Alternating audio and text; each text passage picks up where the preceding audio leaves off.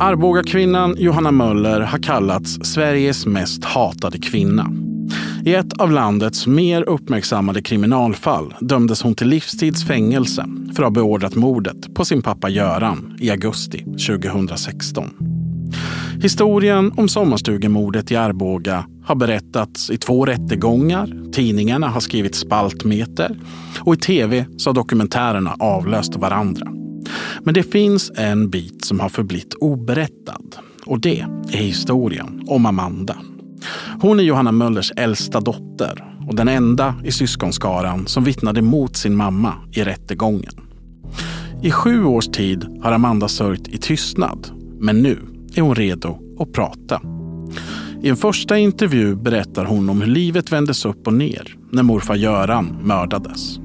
Hon berättar om hur familjen splittrades och om hur kontakten med mamma Johanna Möller ser ut idag. Den personen som finns nu, det är inte min mamma. Det, jag ser henne som ett monster. Det finns ingenting kvar av det som jag ser som min mamma. Är det svårt att säga farväl till sin mamma? Det är klart det Jag saknar ju min mamma. Det gör jag. Men in, jag saknar den mamma hon var. Innan allt blev knasigt. Delar av den här intervjun har tidigare publicerats i en tv-dokumentär tillgänglig för de som har Expressen Premium. Där finns den fortfarande att se medan det som du lyssnar på nu är en ljudversion som släpps exklusivt för poddens lyssnare. Du lyssnar på Krimrummet, en podd av Expressen med mig Kim Malmgren.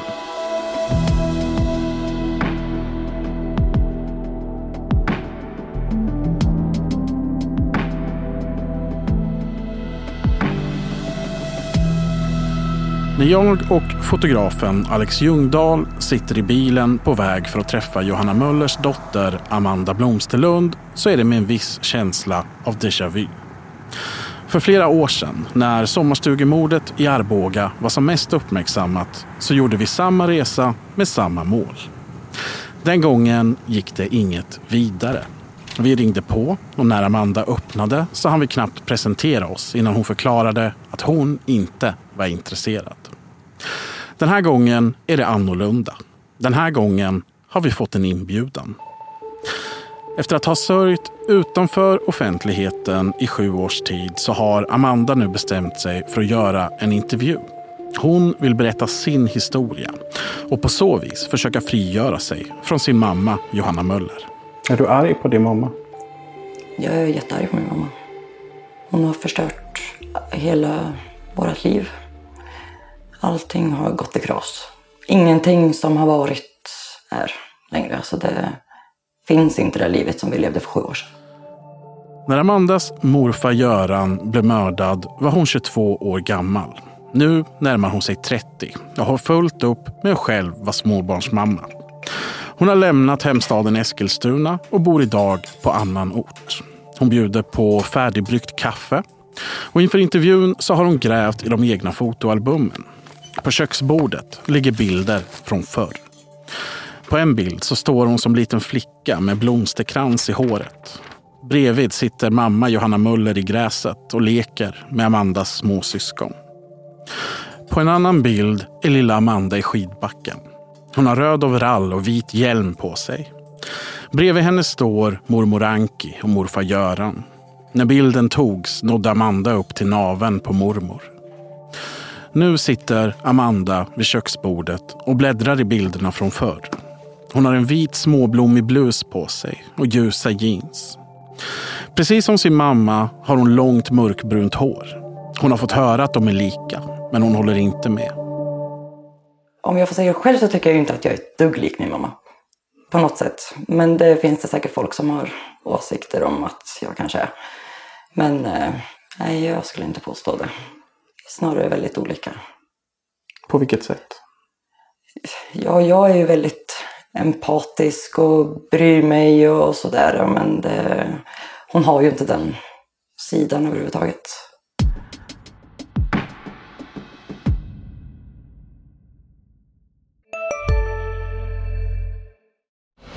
Nu på Storytel.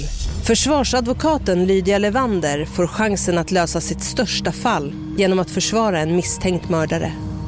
Hur långt är hon och kollegorna på advokatbyrån Pegasus beredda att gå? Fallet Mikaela.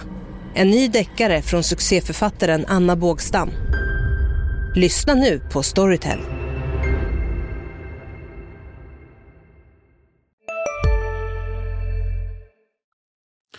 Johanna Möller har sex barn. Amanda Blomsterlund är äldst. Hon växer upp med fem små syskon. Föräldrarna skiljer sig när hon är sex år gammal och därefter bor hon mest med sin mamma.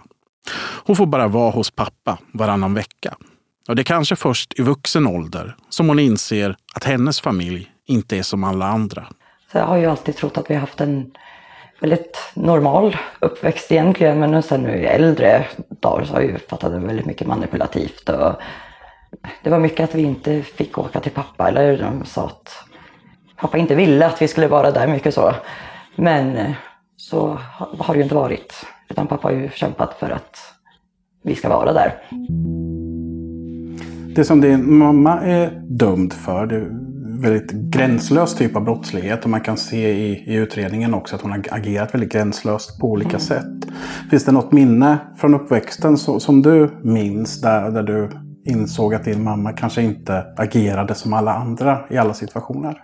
Alltså min uppväxt har ju varit alltså, hon har ju alltid satt mig till exempel på olika bantningskurer. Jag har ju aldrig dugit riktigt. Eller liksom, jag var tvungen att den som skötte mig alltid.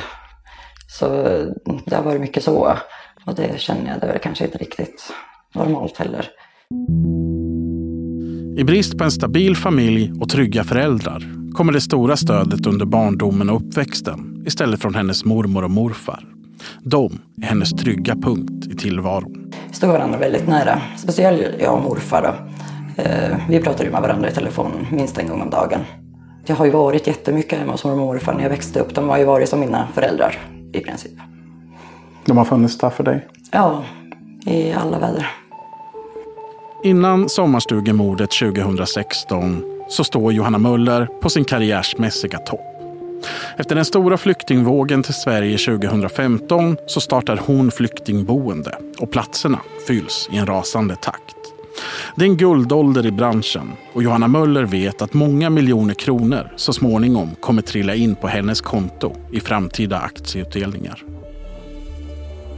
Din mamma startade ett boende för ensamkommande flyktingbarn. Var det något, förändrade det här någonting i familjen? Det förändrade allt i familjen. Det, hon prioriterade ju det flyktingboendet framför barn, alltså oss barn. Eh, jag hade ju precis fått barn då. Och vi var inte välkomna dit på samma sätt. För att hon i princip bara prioriterade de flyktingbarnen då. Eh, de kom ju och bodde hemma hos henne och vi fick inte riktigt komma dit. Och istället för att ta hand om sina barnbarn så tog hon hand om dem. Och då splittrades väl familjen mer och mer under tiden som gick då. Och sen så när den här sexskandalen kom då blev det ju riktigt kalabalik. Då kraschade ju allt. Sexskandalen. I juni 2016 rapporterar lokalpressen i Eskilstuna att Johanna Möller har utpressat flyktingpojkar på boendet till att ha sex med henne. En sexakt har fångats på film och när skandalen briserar så försöker Johanna Möller få sin dotter, Amandas lilla syster, och säga att det är hon som är med på filmen. Hur förändrade det dynamiken mellan din mamma och dina morföräldrar? Eh, mina morföräldrar ville ju inte ha någon kontakt med henne i princip. De ville ju kasta ut henne ur lägenheten. För att hon gav bort alltså, mina syskons rum till dem istället för att prioritera sina egna barn.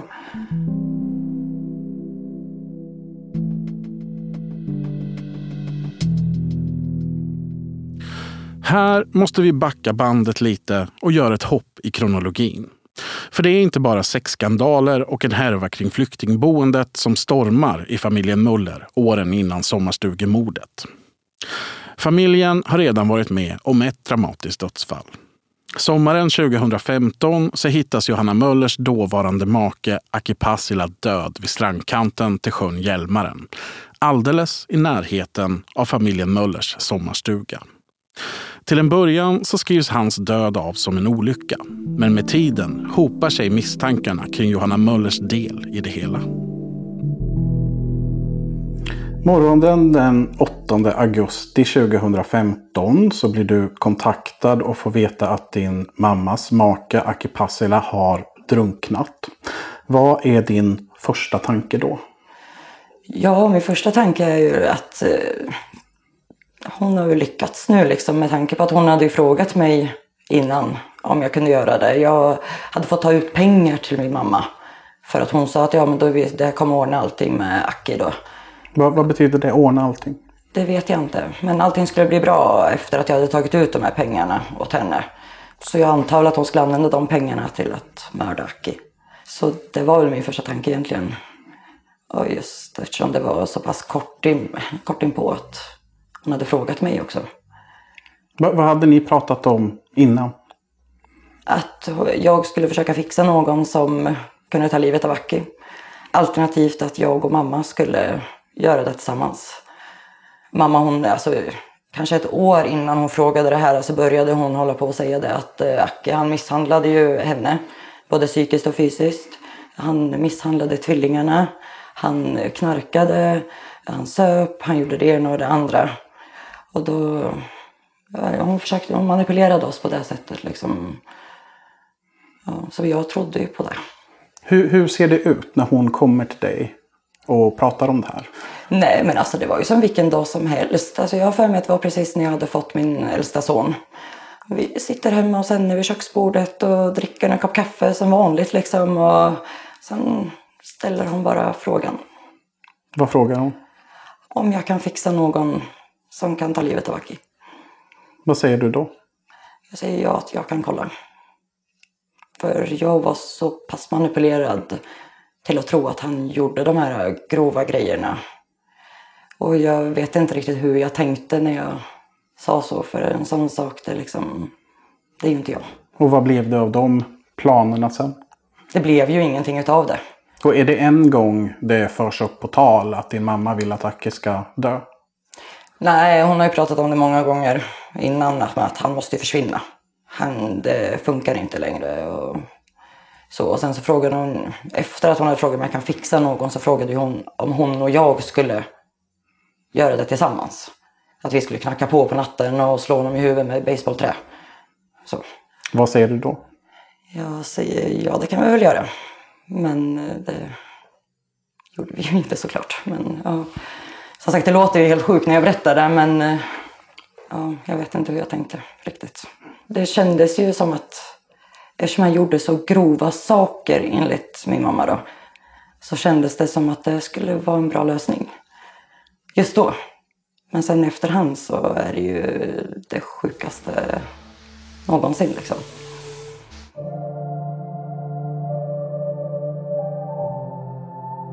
Den här morgonen när Aki hittas död så får du ett samtal och du är också den som får åka och hämta din mamma vid Granliden efter Akis död. Hur var det mötet?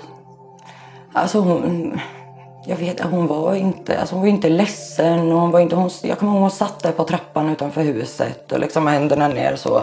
Men jag kan inte minnas att hon grät och på samma sak på vägen hem när jag skjutsade henne liksom.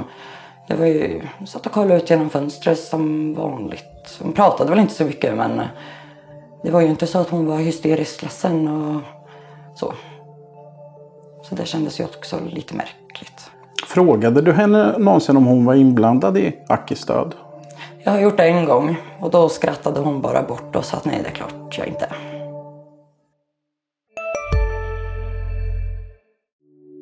Hej, Ulf Kristersson här. På många sätt är det en mörk tid vi lever i. Men nu tar vi ett stort steg för att göra Sverige till en tryggare och säkrare plats. Sverige är nu medlem i Nato. En för alla, alla för en.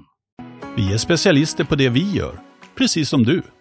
Därför försäkrar vi på Swedea bara småföretag, som ditt. För oss är små företag alltid större än stora och vår företagsförsäkring anpassar sig helt efter firmans förutsättningar. Gå in på swedea.se företag och jämför själv.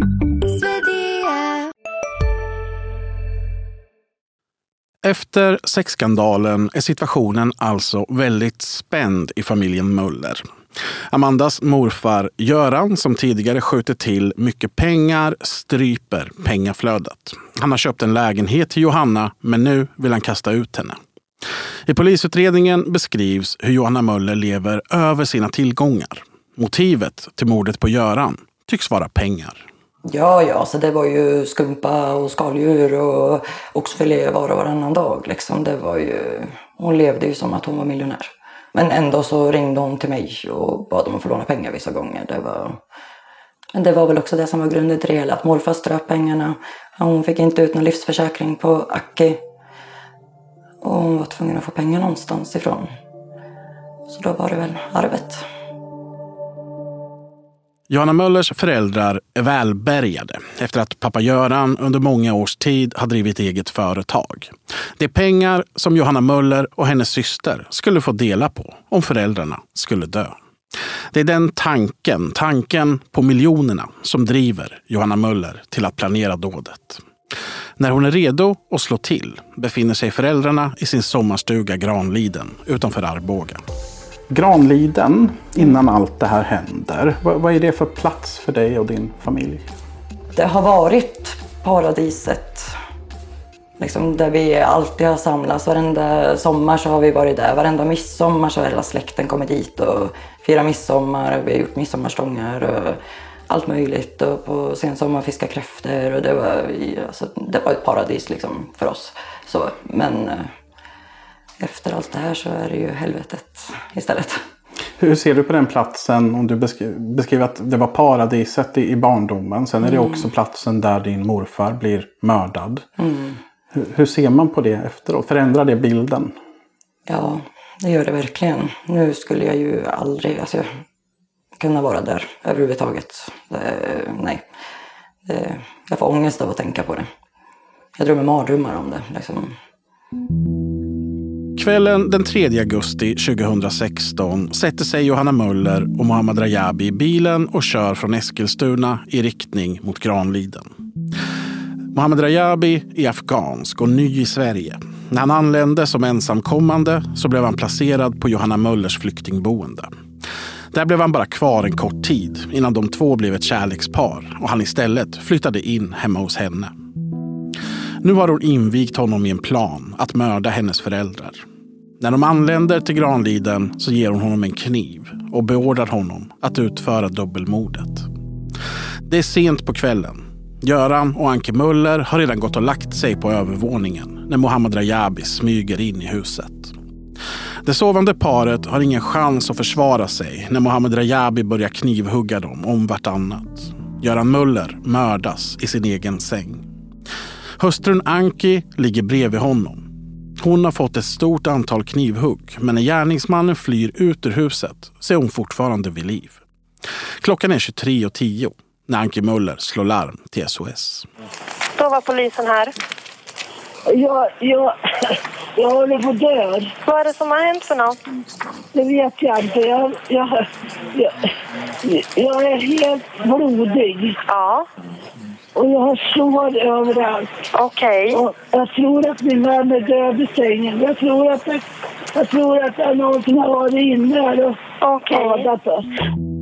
Amanda var den i familjen som stod sin mormor och morfar närmast. Ändå så är det hon som är sist ut att få veta vad som har hänt. Det var inte förrän dagen efter vid lunchtid som min syster ringer till mig och säger att morfar har blivit mördad och att mormor ligger på, äh, på operation. Och då ringde jag direkt till min mamma och ifrågasatte varför jag inte hade fått reda på det tidigare. Då sa hon det att nej, men jag ville skona dig där ifall att mormor inte skulle överleva. Så hon ville inte berätta någonting för mig innan de visste. Vad tänkte du när du fick veta det här, vad som hade hänt? Jag trodde ju först inte på det. Alltså jag ringde ju till min morfars telefon 40 gånger innan jag liksom insåg att han kommer inte svara. Mamma hon kom ju inte förrän eh, 5 augusti tror jag till mig. Och i princip som vanligt. Det kanske kom någon liten tår. Men... Mm. När Amanda träffar sin mamma efteråt så upplever hon att hon beter sig ganska normalt. Johanna Möllers reaktioner på det som precis har hänt är inte särskilt starka. Nej, hon kom ju hem till mig då, där jag bodde. Eh, hon var ju inte betydlig, alltså, så här, märkbart ledsen eller så. Utan det var, som sagt, det kanske kom någon liten tår. Men det känns ju som två dagar efter att det har hänt, då kanske man är lite mer ledsen. När gick det upp för dig att din mamma kunde vara inblandad i det här? Det var ganska snabbt faktiskt. För jag har ju någonstans ett minne av att eh, vi sitter på hennes balkong och hon så här skämtar om att ja, men din eh, mormor och morfar kanske borde försvinna så att vi får arvet någon gång. Och så. Men eh, ja, det ligger någonstans långt bak där. Är det innan händelsen? Ja, det är långt innan. Är det. Och det tror jag aldrig att jag sagt någon gång. Inte till polisen heller, men jag vet inte. Det... Så det gick upp ganska snabbt för mig att hon har ju någonting med det här att göra. Och just med tanke på hur hon betedde sig. Och när du träffade din mamma två dagar efter dådet. Mm. Tänker du de tankarna redan då? Jag minns inte. Alltså jag tror inte att jag tänkte så jävla mycket överhuvudtaget. Jag var så förkrossad. Alltså, min mormor och morfar var ju hela min värld. Jag har ju alltid sagt att om de dör, då dör jag. Och en del av mig dog då också. Tyvärr. Det är inte bara Amanda som misstänker att Johanna Möller är inblandad i sommarstugemordet. Samma misstankar finns hos polisen. Efter flera turer med gripande och släppande, hemlig avlyssning och en resa till Thailand så grips Johanna Möller och Mohamed Rajabi slutligen i Norge. Därefter sitter de frihetsberövade fram till rättegången. Och under rättegången så erkänner Mohamed Rajabi att det var han som höll i kniven. Han döms till 14 års fängelse och utvisning. Men det är Johanna Möller som är hjärnan bakom det hela.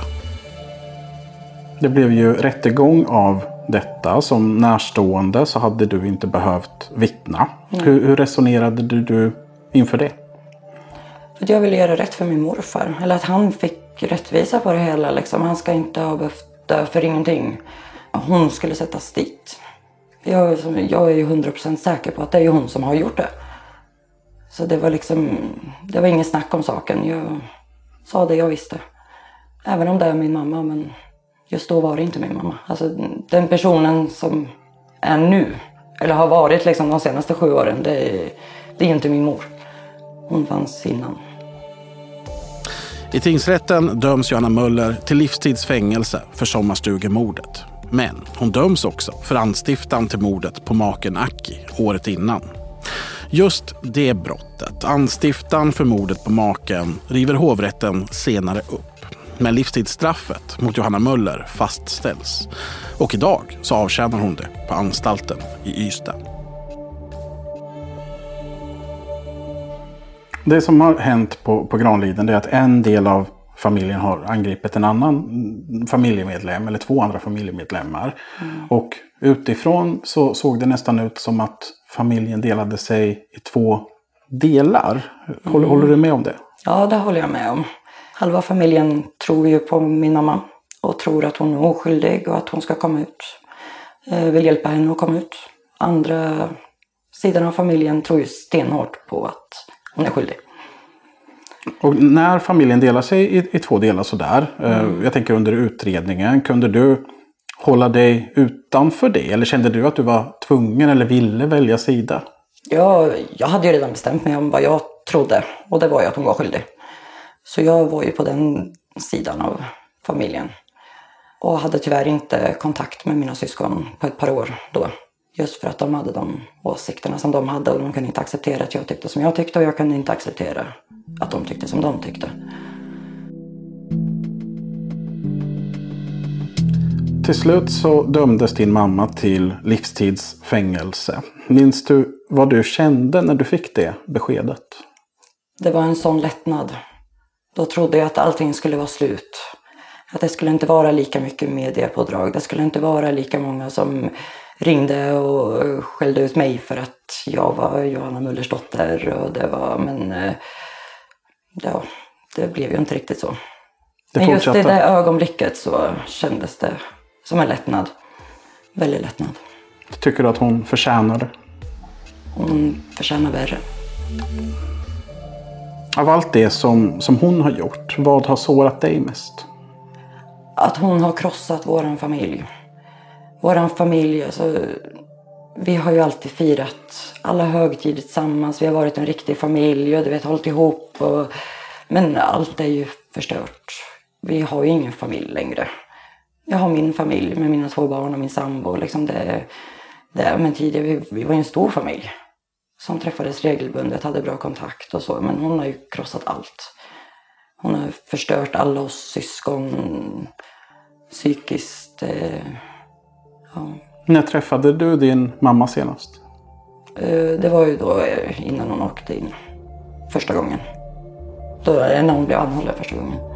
Efter det har jag inte träffat henne. Du har aldrig besökt henne i fängelset under de här åren. Nej, aldrig. Varför?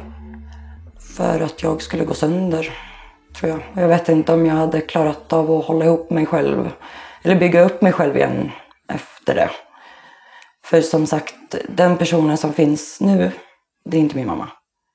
Det, jag ser henne som ett monster. Det finns ingenting kvar av det som jag ser som min mamma. Är det svårt att säga farväl till sin mamma? Det är klart det. Jag saknar ju min mamma. Det gör jag. Men in, jag saknar den mamma hon var. Innan allt blev knasigt. Du vill inte ha kontakt med henne. Vill hon ha kontakt med dig? Jag får väldigt mycket brev av henne. Att hon eh, skickar ju sådana här eh, så jag ska fylla i så vi kan ringa och jag kan komma och hälsa på. Men jag har svarat på ett brev. Inte mer än så. Vad, vad, vad skriver hon och vad skrev du tillbaka? Hon skriver ju oftast om att det är mitt fel att, jag, att hon sitter där hon sitter. Hur jag kan göra så mot min egen mamma. Hur jag kan eh, vittna emot henne. och Hur jag kan eh, bara ignorera henne. Det förstår inte hon. För enligt henne så är ju familjen allt. Familjen ska hålla ihop. Och hon säger i varenda brev att när jag kommer ut då eh, ska allting bli som vanligt igen. Men det finns ingenting som vanligt längre. Under intervjun går Amanda undan för ett ögonblick. Kort därefter så återvänder hon med en trave papper i handen. Det är brev från fängelset. Brev från hennes mamma. Amanda lägger ut dem på sängen och börjar läsa stycken ur dem. Jag förstår att ditt ex triggade dig, men Amanda, gola sin egen mamma. Vad i helvete? Man skyddar sin familj. Jag dömdes utan ett enda bevis. Hade du inte pratat om tvillingarnas far så hade jag aldrig blivit dömd. Tycker du inte att det är dags att säga sanningen? Att, det var du, att du var så påverkad av media och av ditt ex att du sa dessa saker. Din nya pojkvän vet nog bättre. Ja, det där brevet, det, det känns som hon har varit rätt arg när hon har skrivit det där eller? Ja, det syns ju nästan. Ja. För du ser skillnaden där och där. Det är jättestor skillnad på handstilen. När din mamma beskyller dig för att det, det är ditt fel att hon sitter där. Det är en mamma som, som angriper sitt barn. Det kan vara väldigt starkt oavsett hur, hur relationen ser ut. Tar du åt dig av det? Skadar det dig? Sårar det Alltså, dig? om man säger så här, varenda gång jag får ett brev så har jag ångest i minst en månad. Alltså över det brevet just. Eh, Som det har varit nu så har jag kastat många brev innan jag ens har öppnat. Förut jag mår så pass dåligt så fort jag ser att jag har fått ett kuvert. Man ser ju att det är hennes handstil på en gång. Vill du ha de här breven? Nej.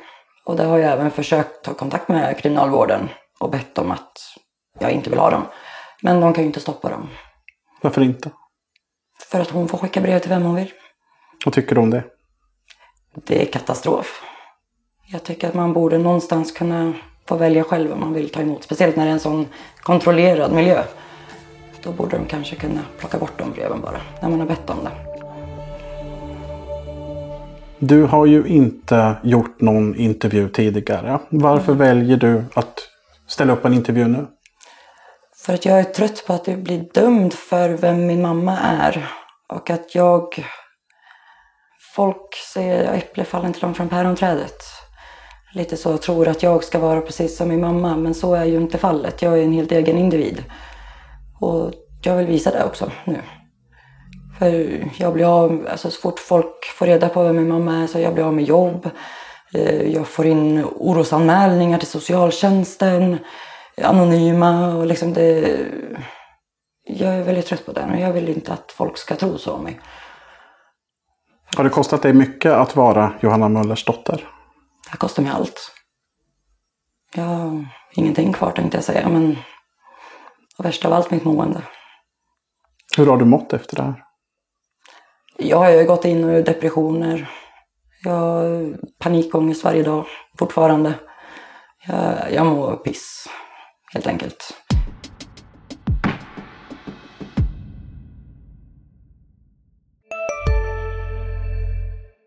Hej, Synoptik här. Hos oss får du hjälp med att ta hand om din ögonhälsa. Med vår synundersökning kan vi upptäcka både synförändringar och tecken på vanliga ögonsjukdomar. Boka tid på synoptik.se. Hej, Susanne Axel här. När du gör som jag och listar dig på en av Krys vårdcentraler får du en fast läkarkontakt som kan din sjukdomshistoria. Du får träffa erfarna specialister, tillgång till lättakuten och så kan du chatta med vårdpersonalen. Så gör ditt viktigaste val idag, lista dig hos Kry. Om, nu har hon suttit där hon sitter i ja, men sju år inklusive häktningstiden. Mm. Många har väl kanske kommit till... Alltså på något vis sorterat ut tankarna så pass mycket att de förstår att de sitter där de sitter. Mm. Och att... Men hon verkar fortfarande fast beslutad om att hon ska bevisa sin oskuld och att hon... Hon, hon försöker få alla andra i alla fall att tro att när som helst nu, Mm. när som helst så lossnar det. Då kommer alla förstå. Ja men precis, men hon kommer ju hålla på så här tills hon dör.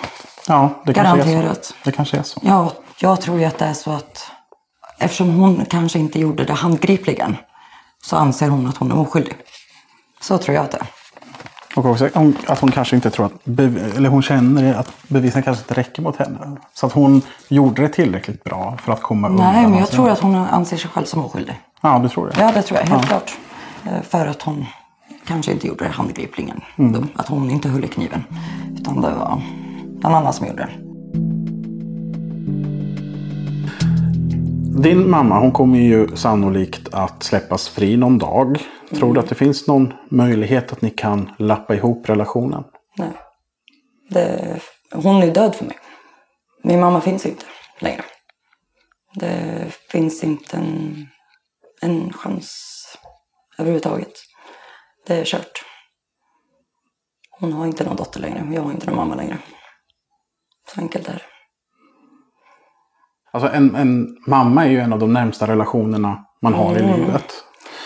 Ja. Nu har du inte kvar den. Eh, Nej, och det har ju sörjt väldigt. Och jag hade ju som, jag gick ju hos en samtalsterapeut eh, förut. Och eh, hon sa att håll det som en liten begravning för den mamman du hade.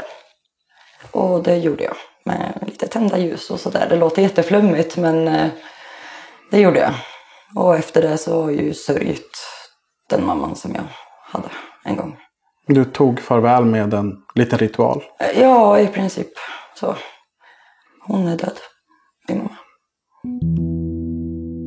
Den här intervjun med Amanda filmades och den är del av en dokumentär som ligger på Expressens hemsida.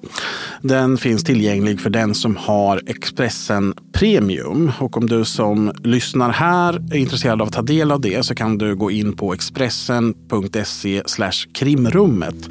Så kan du få Expressen Premium i två månader för bara 19 kronor.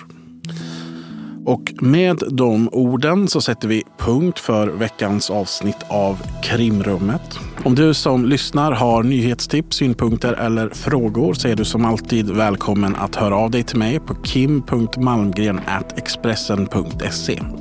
Ett nytt avsnitt av Krimrummet kommer nästa vecka. Lyssna då.